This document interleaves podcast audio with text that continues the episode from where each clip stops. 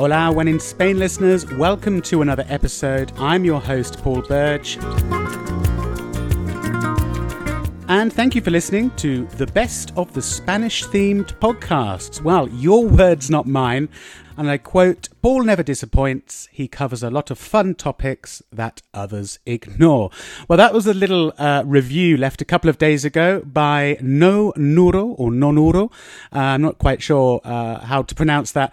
So, a big thank you to you, who uh, I believe are a listener in the US of A and left a review on the iTunes or Apple podcasting platform. So if you'd like to leave a review too, then please do. Um, of course, I welcome uh, reviews. If you enjoy listening to the show, you can leave a small review on any of the usual podcasting platforms where you listen. And you can also leave reviews on the When in Spain Facebook group as well. So, what have I got in store for you in this week's episode of When in Spain? The feeling of eating jamon iberico is that this magical, earthy meat where you can taste essentially what the animals were eating. A good piece of jamon iberico should be ribboned with that beautiful marbling. There's got to be a good balance of the fat to the meat because that's where you get the magic. And since these animals eat acorns, um, the acorns just do this incredible number on the meat as it as it ages. Ah, yes, that unmistakably Spanish delicacy, jamon. Delicious. Um, that was the voice of Margit Sperling, who's a food tour guide and well, something of an expert in jamon, I would say. You may remember Margit from a couple of months ago. We did an episode together talking about uh, the tapas culture in Spain, how to order tapas. So Margit is back. I think she's the first repeat guest I've actually had on the When in Spain podcast. So lovely to have her back. But before we get into all of that delicious jamon, I must give a special mention and a huge gracias to new When in Spain patrons who are Leticia Gibson, Michael Skelton, and Randy Valines. Uh, Randy, I hope I've pronounced your surname correctly. you did in your email send me a little phonetic spelling so that I would pronounce it correctly. So, uh, Randy Valines, a big thank you to you too. So thanks to all three of you for becoming When in Spain patrons. Um, I must uh, give Randy a special shout out, actually, because he sent me a very detailed and interesting email, which I'm going to just share a little excerpt with you all now. Uh, Randy says, uh, I stumbled upon your podcast upon our return from Spain. So Randy and his wife had been spending uh, some time exploring Spain. And on our return, as I was looking for something to remind me of all the wonderful things that make Spain Spain, I started walking again to work off some of those extra pounds from eating and drinking so well in Spain. Well, yeah, who can blame you? You have to enjoy the food and drink when you're visiting Spain. And he says, I've used your podcast to entertain me on my three mile circuit. Unfortunately, I have nearly listened to all of your podcasts since I walk nearly every day. I really enjoy your easy paced delivery and the ambient sounds of life around you. And I've also viewed a few of your wonderful YouTube videos uh, Randy, thank you so much for your kind uh, email and indeed for becoming a When in Spain patron and for your very kind and generous um, donation. And in his email, Randy also offered me a list of podcast ideas for future episodes, um, which are all fantastic, Randy. So thank you for them. I've uh, written them down. I've added them to my list of future podcast ideas for, for, for shows. And I just wanted to use this opportunity as a kind of segue to say to all of you guys, the listeners, if anyone has any uh, podcast program ideas for future episodes, please send them through to me. I am all ears. And also a big thank you to many of you listeners during the last few months or, or before who've sent through ideas for future episodes as well. I haven't forgotten about them. Don't worry. I've got them all written down and I will indeed endeavor to turn them into podcast episodes in the future. This, of course, does take some time, it takes some research, and as many of you will have noticed, that uh, I've really started to try and include guests on the When in Spain podcast as much as possible to kind of add an extra dimension to the show. So with all of those podcast ideas, they are in the R and D stages, shall we say, research and development. Um, I'm always spending a lot of my free time researching, looking for suitable guests who can talk with some level of authority about uh, given themes about Spanish culture and Spanish life and Spain. So be patient. I haven't forgotten about those program ideas. I am reaching out on a regular basis to potential interviewees. And while we're on the subject of interviews for podcast episodes, I am aware that really in the last few months, uh, as I just said, I've tried to include as many interviews as possible. And that is something that I will continue to do. And hopefully we get more and more uh, guests lined up in the coming months. But that also got me thinking about something else as well. And what I would really like to do is to hopefully in the next few months bring you more episodes where I'm out and about around Madrid, around Spain, bringing you the sounds of Spain. I know that many of you really enjoy the episodes where I'm out and about and you get that kind of ambient background sound, uh, which maybe wherever you're listening from helps helps transport you uh, to Spain and helps build a kind of picture in your mind mind when you're listening. Speaking of which, uh, in the next few weeks, I'm going to be doing a little bit of traveling around Spain for the summer holidays. I'll be heading up to the north of Spain, to Oviedo and Asturias, and to the north coast. So I definitely plan on bringing you an episode from there. And then um, I'll be heading all the way down to the opposite end of the uh, Iberian Peninsula, all the way down to Andalusia, to the Cadiz area of Spain as well, uh, one of my favourite cities in Spain. And of course, I will be bringing you some uh, sites, um, some audio sites, if you like, and sounds and observations from the south of Spain too. So stay tuned uh, for those episodes, probably coming to you at the end of August, if not the beginning beginning of September. And also, as Randy mentioned in his email, that he listened to the podcast while he was uh, doing his three mile uh, walk. Um, I would love to hear from listeners um, about where you listen to the podcast, what you're doing when you're listening to When in Spain. How does the When in Spain podcast kind of fit into your uh, daily routine? I, I, love knowing about you guys, the listeners. Um, so please do get in touch either via email, via the Facebook uh, uh, When in Spain Facebook group. Let me know where and when you listen to the When in Spain podcast. So, a big thank you to those patrons and to all of the other patrons supporting When in Spain. Um, I like to think that this podcast is full of good information all about Spain. And one of the things that makes this podcast possible more than anything else is direct listener support from people like you, the listeners. So please take a moment to look up the When in Spain podcast on patreon.com, uh, which is a crowdfunding uh, website which gives listeners the opportunity to support uh, content creators uh, that they like. And please consider signing up to become a When in Spain patron. And you can do that by pledging a small donation from as little as just $1. Um, but of course, whatever amount you can, there's no pressure. But I just wanted to say it it really does make a huge difference. And if you can't do it today, uh, just think about it, and maybe at some point in the future you can. But but if you enjoy this content and you want it to keep coming at you on a regular basis, go and support me on Patreon because it really will make a huge difference to the long term, the long term health, if you like, of when in Spain. Um, so if you've been thinking about it, think about it no more. Go and do it now. Go and support when in Spain uh, by making a small donation on patreon.com. And a big, big thank you. I really appreciate all of your kind support. So, without further ado, let's get into Jamon. I met up with Margit Sperling in a municipal market uh, in the centre of Madrid, uh, just behind Gran Via, which, as many of you I'm sure know, is the main kind of shopping thoroughfare in the centre of the capital. Now, this municipal market, like many of them, were is quite tucked away, and I'd been living in Madrid for a, quite a few years before I really even knew it existed. So we met up in El Mercado Mostenses at a jamoneria, which is a little ham store, family run, and uh, we're going to be sampling some jamon and we're going to be talking about everything jamon. Uh, how you should order it, the different varieties, the different types of jamon that exist, how you should eat it, and where you should go and buy it. So without further ado, here's Margit Sperling and me talking jamon.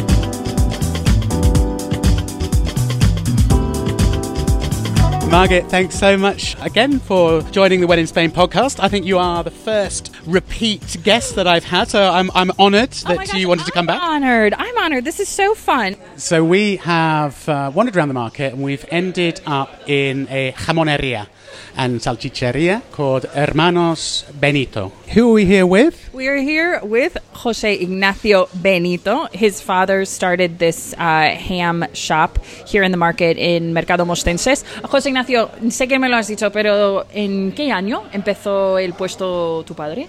En 1967. In 1977. Se llama hermano Benito porque mi padre son seis hermanos y compraron seis puestos. So it's called um, the. Hermanos Benito because there were six uh, brothers, and these were his father's brothers. And they had six stands. They were all called Hermanos Benito, and they were all similar. They were um, folks who were selling ham, sausage, the cured meats, um, until his father decided that this was going to be his, and he took it over. And then when his father retired, uh, Jose Ignacio started in the market uh, and took over the stand. In front of us, just to see what we've got on offer here, we've got a lot of chorizo, I suppose what you would call in Spanish embutidos, which are like uh, cured meat, sausages, that kind of thing. But uh, what we are here for today is jamon. Exactly. Um, when we are talking about the embutidos, which are things that are stuffed into something, um, or the cured meats in general, uh, what we're talking about is this whole range of pork products primarily, um, sausages, hard sausages, but the king of these products is without question jamon. And when we talk about jamon, uh, there's all different pieces to that puzzle, which we will get to. But when we're talking about the best of the best, we just have to start right off the bat with the greatest thing that you can get at one of these stands, which is jamon ibérico de bellota. Uh, which means it is jamon. Jamon is the back dry cured leg of the pig.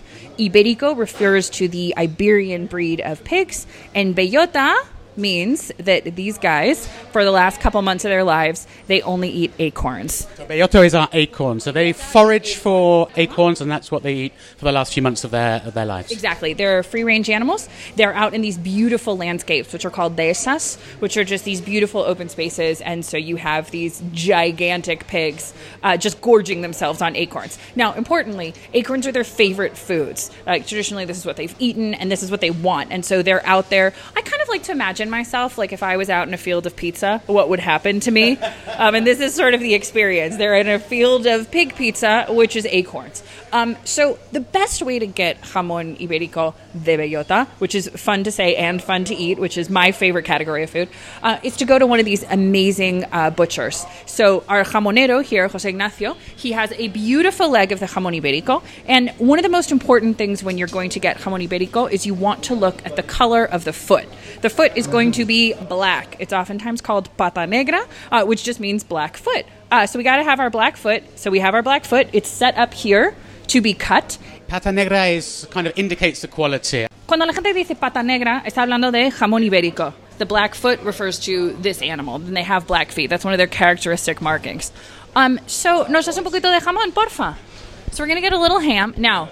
This is quite an art, isn't it? I, I've heard of people go to sort of institutes that actually teach people how to carve the ham in a very fine, almost it's so thin. I mean, it's like, it's like a millimeter, maybe two millimeters thick. Exactly, and this is the thing: is that folks spend a very long time. Oh my gosh, muchas gracias. Muchas gracias. Um, spend a very long time learning to cut ham. Uh, Jose Ignacio grew up helping his father, and then he's been cutting ham for years. ¿Cuántos años llevas aquí en el mercado? No me acuerdo. Yo solo llevo siete, pero nací en el 71 y ya empecé a venir. Perfecto. Entonces, pues 48 So he says that he's had this stand himself uh, after his father retired for about seven years, but he's been helping out uh, since he was a kid. And so he basically grew up learning how to cut this stuff, and you can really see the pieces here um, are absolutely beautiful. Now, the thing that's really amazing about the jamon is that again everything about making ham is an art and a science. Um, and you have these guys who train for years to cut it and also to be able to recognize when it's ready. Piece of uh, paper here with a few small slices of the jamon. Right there looking super tempting. ¿Cuántos años de curación tiene esta pata? Tito se mató la semana 18 del 2015. We're asking about how long the ham cured for. This is extremely important. And now each ham has to have a special ticket.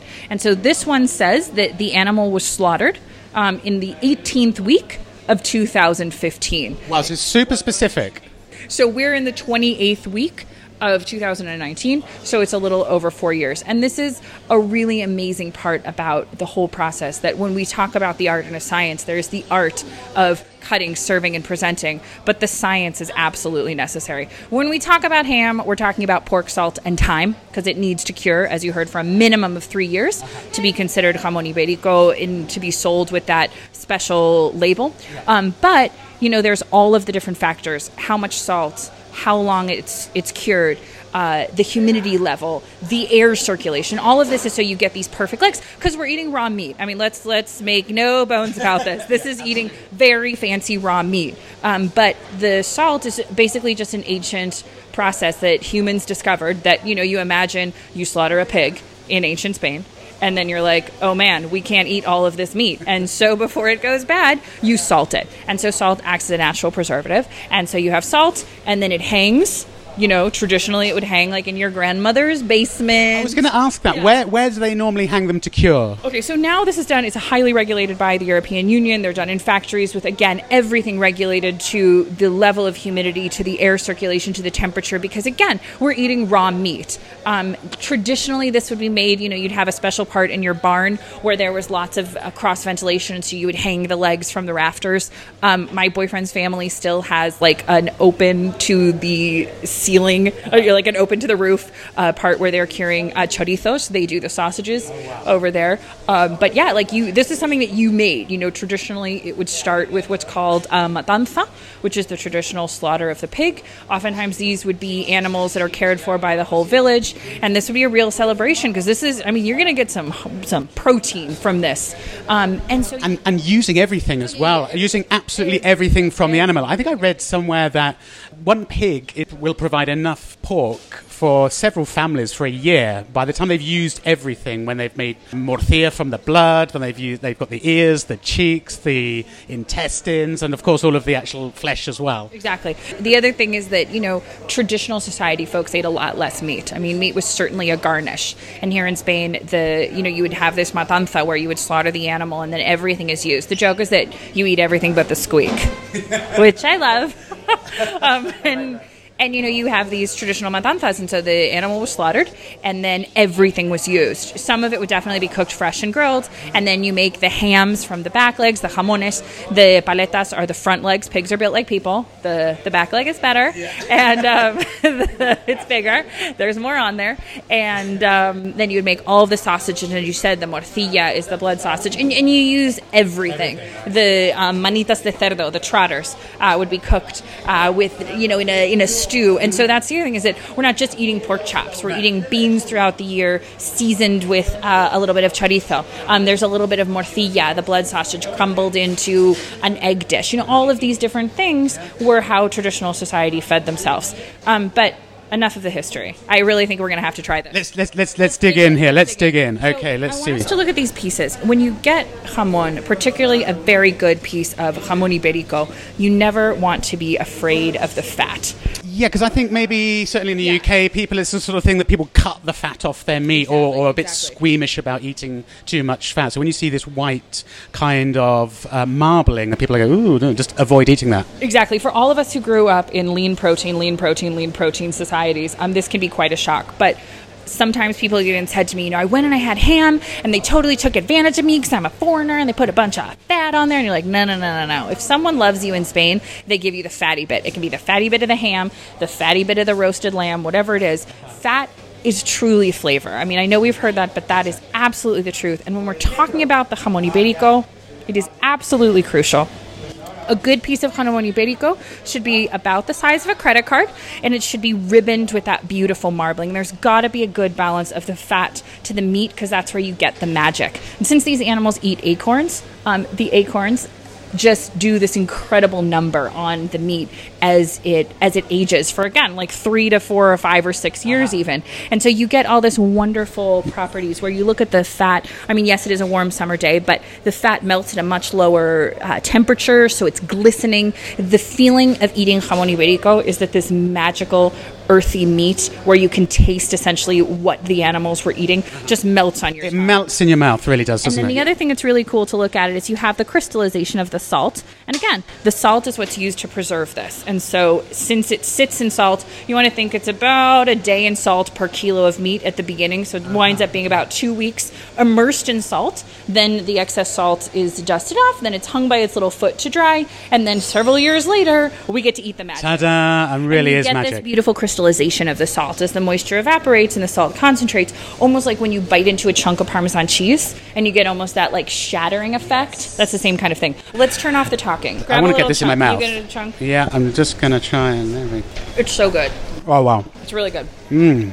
Every time you eat jamon iberico, you think to yourself, like, this is why we pay for quality, you know. And when we're talking about jamon iberico, this is not deli ham. This is a beautiful piece of meat that has been aged with care and love for years. And so this is Right, this is a, I mean, this is a real delicacy. This is a delicacy. delicacy, and we talk about the price of a delicacy. We're talking between about 80 to 150 or even more euros a kilo. Mm-hmm. Um, because this is stuff that you know the animal lives for a very long time because they're these traditionally raised pigs that aren't kind of like hormone injected farm animals that are just grow grow grow grow grow. So the animal lives for a long time. So it has to be fed and then the acorns and then the aging process and it has to be monitored and then it has to be stored. And then our friend here Jose Ignacio hand cuts the leg using this like big old knife that were his father's knives. And so everything about it from the slaughtering of the animal to the preserving to the serving is this whole process. And when you taste it there's just no comparison between like It's got the you can taste almost the acorns. It's got a sort of sweetness to it. It's got that earthiness to it, and like you said, it just dissolves in your mouth. It's not chewy. It's not gristly. It's not. It's just absolutely beautiful, tender, melt in your mouth. Totally, and that's the thing is you get that balance between the meat and the fat, and that's what gives it that kind of magic mouth feel. Um, and it's really, it's just so so good. And I always tell people that when you want to have the really good um, jamon iberico, my favorite place to get it is here in a market. That's what I was going to say to you. For people who are coming to Spain and want to obviously absolute must try, unless you're a vegetarian, is the jamon iberico. Where should people go? What's the best way to do it? And how should they eat it? You know, should you eat it between bread or not? Okay, so here's the thing. There are many restaurants where a tapa is served of um, of jamón ibérico. A platter is served. Ración um, is served of jamón ibérico. Um, but for me, my favorite way to get ham is to go into one of Madrid's amazing municipal markets. Now, we'll talk a little bit about that later, but these are these incredible spaces that they're city markets. Basically, before uh, Spain got supermarkets sometime in the late 70s, early 80s, uh, folks would come to these markets to do all of their shopping. And you still have these incredible traditional markets in neighborhoods in Madrid and really throughout Spain. And the best way to get ham, in my opinion, is to go to one of these guys um, like Jose Ignacio, who is, you know, a ham expert. And, you know, for our friends who aren't familiar with the metric system, uh, 150, 200 grams is plenty. And they'll cut that up. Again, you want to get a small bit, but you really want to pay for something special. So go to a market, uh, watch them actually carve the, the ham on in front of you. 150, 200 grams is enough for a few people to share to get the flavor. Don't be, um, you know, it's not super cheap, but don't let that deter you. It's absolutely well worth the money, well worth splashing out a little bit extra for the uh, for the 100%. ham. I, I feel with ham as in shoes that one should buy the absolute best that one could afford um, because you are you are just eating this incredible artisanal product and so you, you want to get the good stuff. And you, you don't need a ton of it you just need a little of it and you will absolutely taste a difference. Um, but the other thing I wanted to do is do a little comparison for us. So we've had the Iberico and what I would love to try is a little Serrano. Now Serrano uh, we talked about Iber- Iberico jamon Iberico is from the Iberian breed. So these are the two kind of typical types of jamon Exactly. that exist. We've got Iberico and serrano. serrano. So what's the difference? Um, what's what's the difference with serrano ham? Okay. So the primary difference between Iberico and Serrano hams is the breed of pigs. Um, when we talk about Iberico, Iberico is a breed, and Serrano is a style. It's like mountain ham. There's a, a variety of different pigs that are used. Frequently, it's a Duroc breed of pigs. Um, these are our big pink farm animal friends. Like when you think pigs, it's these guys. Um, they're raised on farms not a great life for them, but that's you know that's the price we pay um, for cheap meat. But um, it is it's a very nice ham. I'm gonna we'll call it sandwich ham. Sandwich ham. Because would you put the ham on we've just tried the uh, bellota between bread or not? Between bread, but I would definitely put it on bread. Um, I think the first bite should always just be a secas. You know, like you should just pick it up in your mouth and you know pick it up with your hands and put it in your mouth. You should definitely just eat it. So you have that experience of it melting on your tongue. I agree because you don't want anything interfering with that sensation and that and that, that intense flavour. You want, you want a little cracker, you want a little pico, the little mini Spanish breadsticks, um, some beautiful pan con tomate, a beautiful piece of bread rubbed with tomato. That's fine. Um, and if you're going to have your bocadillo, your you know sandwich on a nice chunk of crusty bread, uh, you're going to get the um, you're to get the serrano. Go for the serrano, and that's what you're going to find more commonly in a bocadillo de jamon. Now, serrano from, from the sierra, from the countryside, from it's, and you said it's a particular style of style. curing ham. Exactly, and it's, it's you know it's the same thing. Um, you you take you cut off the back legs. It's immersed in salt. Uh, then it's dried off, and then it's aged for about a year and a half. Now, people also ask what's the difference between prosciutto. I don't want to get involved with that because our Italian friends always get mad at us. But one of the primary differences is that um, you have it, it's the same thing. Like it's a full leg. Uh, it's got the little foot on there. When people come to Spain, when I first came to Spain, I was like, oh man, you know, like this nice Jewish girl from Seattle. I'm like, why is there legs everywhere? It's Still got the hoof on the end. Yeah. and there's like some little hairs but that's the thing is like we're eating animals. Ani- meat comes from an animal. And so it's the it's the same process. Uh, it's salt and then it's dried for about a year and a half and then it's served. It's oftentimes called jamon dulce. It's a little sweeter. Um, it's not aged as long so it's a little pinker. Um, and because of the way that the animal is raised and it lives its life the fat is normally along the outside edge. It's not a free range animal, so it doesn't have the chance to develop that incredible marbling within the musculature. And doesn't eat doesn't eat acorns. In some parts of Spain, it does, but well, that's that's for like a different day. That's for like a different year. Um, but yes, um, so you have the serrano, and now I think we should try a little bit, don't you think? Okay, let's make a little comparison. Yeah, absolutely. Meanwhile, I might steal the other little slice of. Uh, Pones un poquito de serrano, porfa. so good. So where we're standing in a small indoor market stall with a glass counter, we've also got cheeses here as well, as well as all of the embutidos, hard sausages, and ham. And behind the counter, um, we must have several dozen legs of ham hanging up. Um, and this is something that is really common wherever you go in Spain. You will see legs of ham hanging up in bars. You will see ham specialist ham stores where uh, the whole ceiling is just covered in uh, legs of ham on. And here behind the counter in the market, uh, as I said, we've got several, probably about a couple of dozen uh, legs of ham on, all with uh, labels attached to them, uh, which describe the race, the breed, raza, raza iberica, which is the uh, Iberian ham on. So we now have a couple of pieces of this beautiful jamon serrano to try, and just immediately looking at it, the color is lighter. You don't have that salt crystallization. The you still have that beautiful marbling, but it's not as intense. It's more along the edge. ¿De dónde viene este jamón? Where's this one from? Concretamente de Segovia. Is this Segovia? Perfect. So Segovia is a little bit north here of Madrid. Not far away. No, and this is this is really nice. Again, um, Jose Ignacio gave us this serrano to try because it's he said it's like a punto intermedio. It's like a midpoint in the hams. It's about thirty euros a kilo. So again, this is not like a cheap supermarket, you know, shrink wrapped ham that you're gonna put on the kid's sandwich and send them off. This is a nice serrano, but it's certainly not something crazy like a ninety euro a kilo um, iberico. This is 30 very euros good. a kilo, And so and it's yeah, it's got a more definitely a p- lighter, pinker color, uh, and like you said, with the fat, there aren't so many sort of bands of fat running through the actual meat. Yeah. Just a couple and more at the edges. It's gonna be a little like um, like give it a little bit more give in your mouth. Bueno, Really good. el otro, pero está realmente Riquísimo. Sí. So, what? Um, this is very good. It's got a different flavor profile.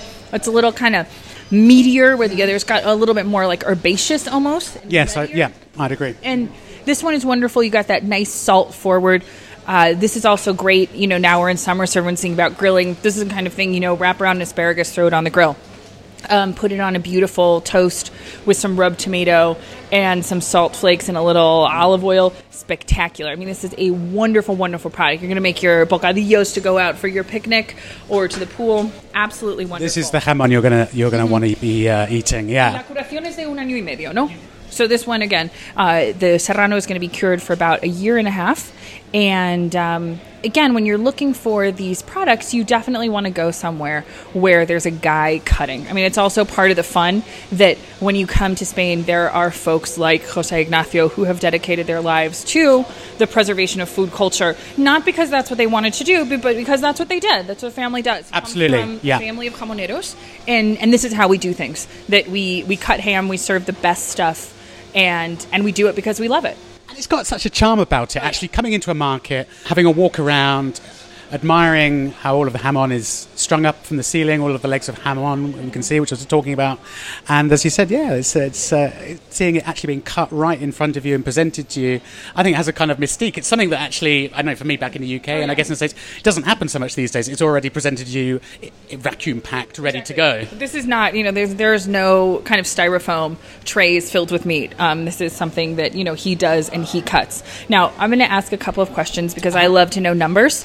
¿Cuánto jamón vendes más o menos a la semana?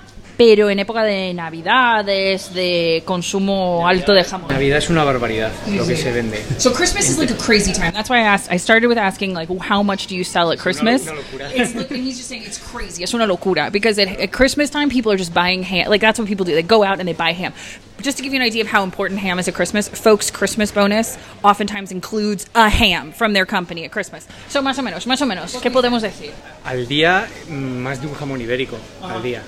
Al día. Entonces multiplica todo. A non-stop flow of people during the Christmas period coming and buying legs of jamon. And you're saying that every day they can sell that he sells about one full leg. So we're talking like four, four and a half kilos of meat every day. So that means like taking out the bone, cutting it uh, individually by piece for his customers. Because he's saying that at that time of year, everyone wants to impress their family and friends. So folks are coming over. He particularly said your brother-in-law is going to come. I don't know what's going on with his brother-in-law. Um, And it's true. It's a, it's a kind of centerpiece in the house at Christmas in any Spanish household. Most people aren't bringing into their house a leg of jamón ibérico, particularly not jamón ibérico de bellota. You know, it's extremely expensive to buy a whole leg. Most people are getting um, a paleta or paletilla, the front leg that's a little smaller. Um, you'll get, you know, my boyfriend always jokes that like he knows it's Christmas when he gets his paletilla, the little ham from from his boss. Um, that the boss comes and like on each of their desks gives them a box that has a ham leg in it. Wow, he's really lucky because I've heard a lot of my Spanish, a lot of Spanish companies these days since the crisis stopped giving away because it's a little like cesta de Navidad, a little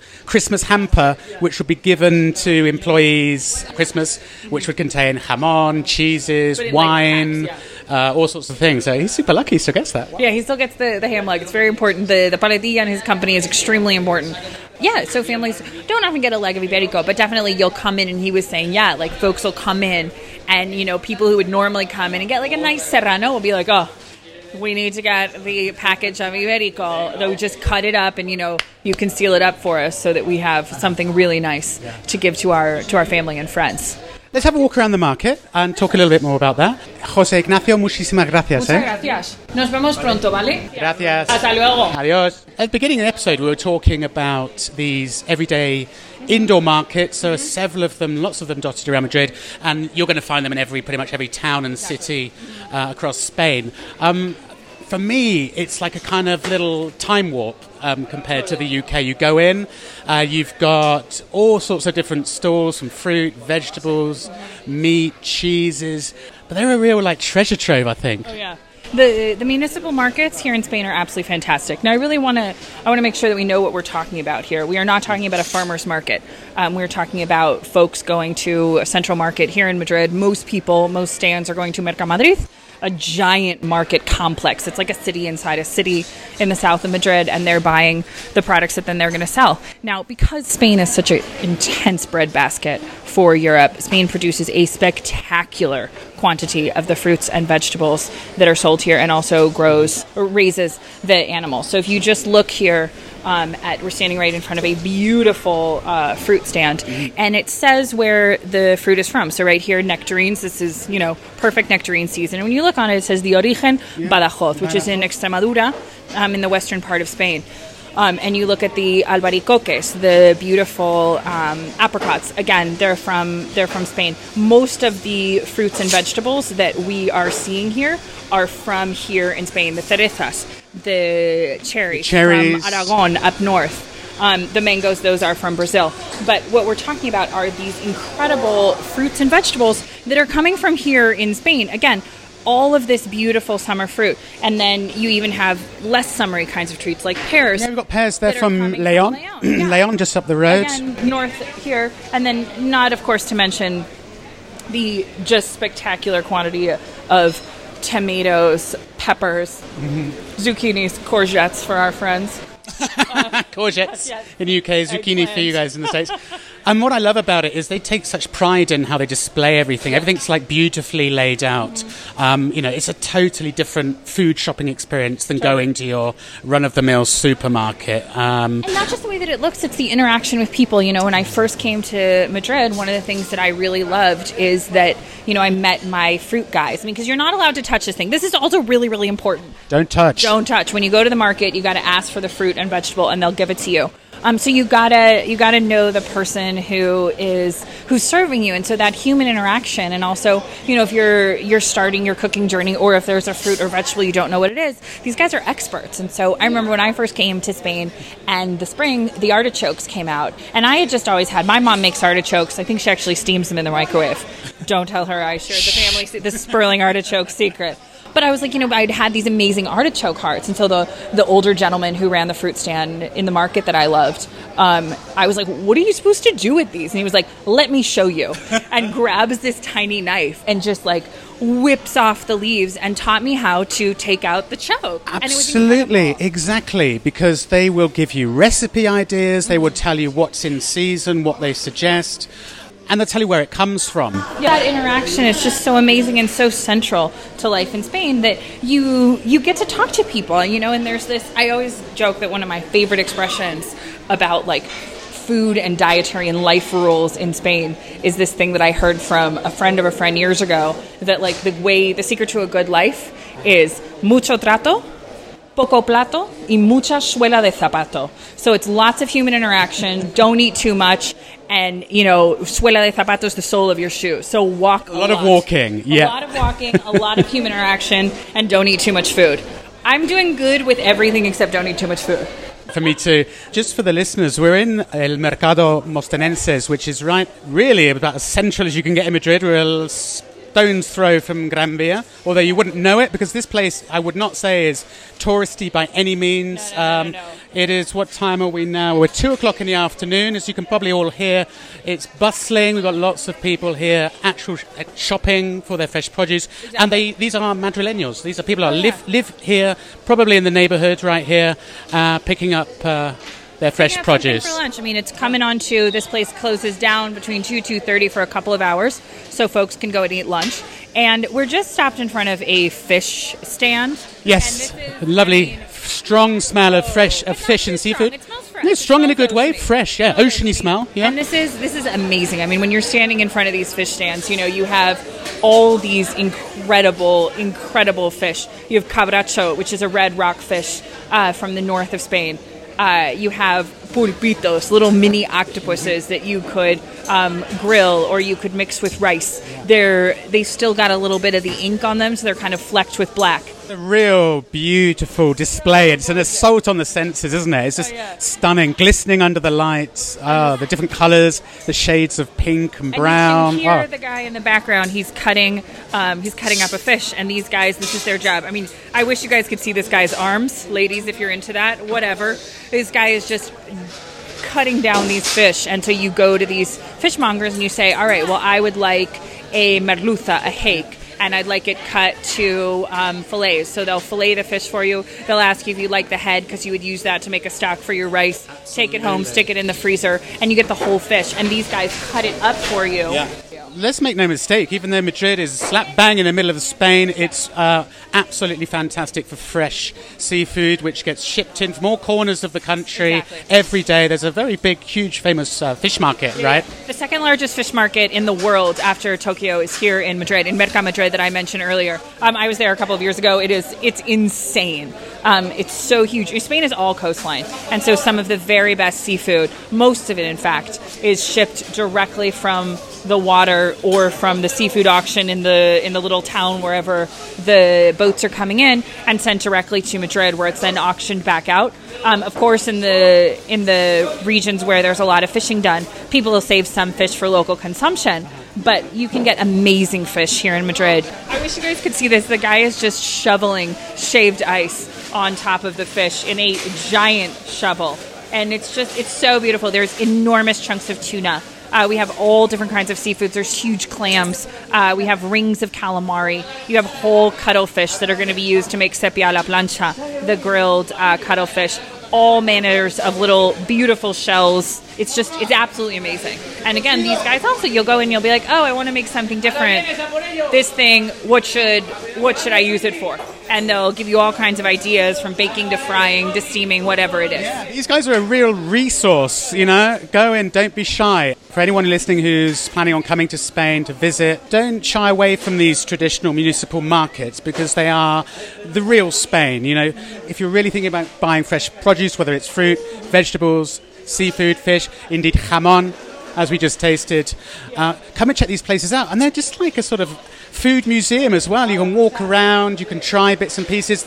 Many times they have, well, many times, nearly always, they have a little cafe or bar. So you'll see people sipping a caña or having a cup of coffee. Um, all of all of life is here in the municipal market. Oh yeah, no, it's totally amazing, and that's you know here in Madrid, the most famous visitor market is Mercado San Miguel, the incredible tapas market uh, that's right by the Plaza Mayor, and that place is amazing. It's super beautiful, and it has all kinds of wonderful things to try. Um, but perhaps the best part of Mercado San Miguel is that these small municipal markets that have really struggled in the last five, ten years, mostly because a lot of the younger generation doesn't want to have these really hard, long hour jobs. And people also, you know, it's so much easier to go to a supermarket and get everything done in one place. But Mercado San Miguel kind of taught people that you could have prepared food served in markets and people would come. And so Mercado Mostenses, like most of the other municipal markets now in Madrid and much of Spain, have a nice balance between little bars and restaurants where you can grab, you know, anything from a beautiful piece of Spanish omelet to right here behind us is a stand that buys fish from the market and then prepares everything from the traditional bocadillo de calamares, the fried calamari sandwich, to um, one of the guys is Peruvian, and so he'll make some ceviche. Yeah, I noticed upstairs we've got some uh, South American, Latin American food as well. And also a good place to buy your uh, jars of products as well. Now, there's a very Spanish sound. It's a very Spanish sound. We are pulling down the persiana. Uh, we're closing up. Right behind me is my friend Javier, the olive guy. Hola, Javier. Hola, buenas. Javier just said he's going home to eat lunch. Um, eso. he just said that if he doesn't get home right now, the rice is going to go off. Um, uh, Javier's been working in the market for about 30 years, and every day his wife makes lunch. And so he goes home and has lunch with her. And so when I see Javier, I'm like, oh, what are you going to have for lunch? He's like, I don't know. I just go home and eat it. Uh, but today it sounds like he's going to have rice. So he Rice, right? home. Yeah, yeah, yeah. Spanish lunch hour now, lunchtime, uh, just past two o'clock. So the some uh, stores closing down, and they reopen again later on in the afternoon, and we'll open. from two. It's supposed to close from two, but nothing really closes down until two thirty, um, and then it'll open back up around five when everyone comes back. Um, from having a nice lunch, and maybe on a day of warmest today, maybe a little siesta. Uh, you can really hear the knife going in the background. These guys are Some chicken, chicken thighs. Hola, buenas. This is Leandro. He's our favorite baker. This guy's amazing. Um, and so he's just doing the doing the till and is going to go home and have lunch. Yeah. Bueno, nos vemos pronto. Venga, adios. So here we've got lots of sweets, biscuits, Oh, yeah. baked goods. amazing bread, and they're going home to eat some lunch. And then here is another little very, very traditional Spanish bar. It has the um, a menú del día, that daily lunch menu. Um, this place is great. It's just like all the Spanish classics. For a little less than 10 euros, you could choose between, just wait for it. First course, you can have lentils. Uh, you can have pisto, which is like Spanish ratatouille with an egg on top. Ensaladilla rusa, uh, which is like a, a potato salad with mayo. Salmorejo, which is absolutely my favorite thing to Oh eat. yes, summer especially at this time of year when it's hot. A little cold tomato soup. So you choose one of those four, and then you would choose one of the options for your second course, which is going to be your like big protein, uh, a roast j- kind of joint of pork, uh, a beautiful uh, like a like a fried breaded and fried steak. Uh, you can get a big piece of grilled chicken or chicken in uh, sauce, so like a stewed chicken, or boquerones fritos, those beautiful little fishes that we saw. Oh, delicious. Uh, breaded and fried, and so this is like very traditional. and for nine euros, it's Oh incredible know, value. Maybe we should come back here and get I lunch. think we should, and that will include a drink as well and some bread. Um, and what I love about these municipal markets, as well as like I said uh, earlier, it's a bit like stepping back in time. Oh, yeah. For me, purely because these kind of places have become extinct in the UK Yeah. now, more or less. But also, it's got a sort of slightly dated charm about it. The kind of mottled old school marble floors, some of the, uh, the the signs on the sides of the different stalls, the kind of the fonts, kind Exactly. of hark back to like the sort of 1960s or 70s. You if know. you were into typeface, the Spanish markets are ab- like a typeface dream come true. Like if you just want to like see vintage signs, um, and a lot of the places even now when they're doing more kind of like modern bars and younger people are buying the stands up to do little bars and cafes, We'll keep the stands just because they are so adorable. Um, it's really wonderful. And you know, you just this is this is how people have made their living, and not just but people have made their living here for generations and generations. And then folks have done all their socializing. Especially you think about the history of women in Spain and in the rest of the world. That I mean, now things are changing a bit, hopefully. But you know, women did the shopping and the preparing of food, and this was also a place where women were able to socialize. That they would come and you would get to see your neighbors and your friends. And oh yeah, that's a loud one. There we go. You can tell everyone's shutting down now. That was that was a bit that was a big one. Yeah, I gotta get gotta get home for lunch. Um, but yeah, the, so these places, you know, are the kind of the history of food and the socializing and kind of everything happens in the market. And now because there's all these really wonderful little bars and cafes, yeah, like even on the weekends, you can come in and hang out and do a little shopping and also get you know great food. And the best part about it is that you know folks are buying the food from right there, so you have this really amazing food scene where people are you know supporting each other and supporting what people do and it's really it's really wonderful getting to be in these markets is absolutely one of my favorite it- ab- parts of life. absolutely, for me, it's, a, it's something that's super Spanish for me, and um, sometimes it can be quite well hidden as well. I've noticed these little municipal markets; they'd just be like a sort of Hasta adios little doorway, you know, Yeah. in uh, under underneath. Uh, sometimes it could be a block of apartments Totally. or. Uh, a tunnel or something, and it might just say Mercado, and you think, Ooh, what, "What's in there?" And it looks a bit go, dark. go, and go, go, walk in there, always go get in there and explore because uh, I think I was in Madrid for a couple of years before I even knew this market Oh, yeah. existed. And the amount of times I'd walked up and down Gran Via without even knowing that this was tucked away uh, behind. I mean, this is you know this is one of the market that I go to on my morning neighborhood uh, food tour and market walk. And you know, I when I was testing the tour out, you know, check to make sure the timings were possible. I came with a bunch of Spanish friends, and most of them had never even been here before, and they just absolutely loved it because it's really it's a really cool old school market. And again, like you're one block from Plaza España and just off of Gran Via, but it's in this wonderful hidden corner, and it's really it's a really wonderful, really special place. So we've stepped out into the uh, afternoon sunshine now. It was nice and cool in there. I know. Uh, pretty hot We've now. I think it's uh, time to go and get some food and uh, maybe a, a cold caña or something like that. I know. Maybe I can go have lunch with Javier. That rice sounded delicious. I'm, Yeah, I'm still waiting for. A, I'm still waiting for an invitation to get to lunch. It might make. It might take me a couple more years, but um, but I'll get there. I think it'll happen. Margit, thanks so much again for joining the When in Spain podcast. Hopefully, we can do more and just keep talking about you know all the amazing foods that we have in Spain and how and where to enjoy them. No doubt we will. I'm sure we will because when it comes to food in Spain and drink, the list is endless. The list is really endless. I mean, and we just did, we, we just scratched the surface of ham.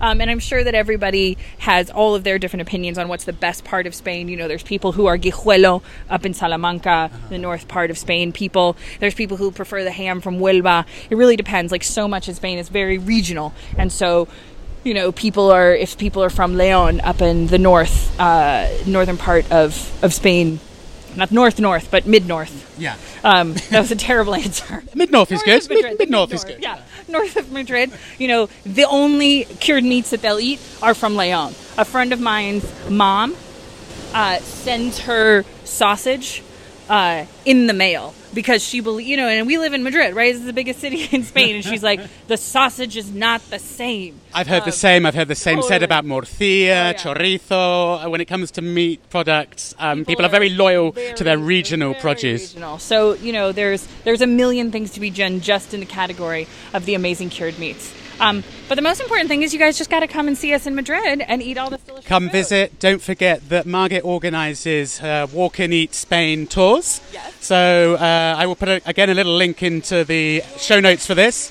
And uh, well, obviously, as people can see, you really know your stuff. So that if they want a food guide to give them a really good insight into Spanish food, they know they know where to go. They do know where to go.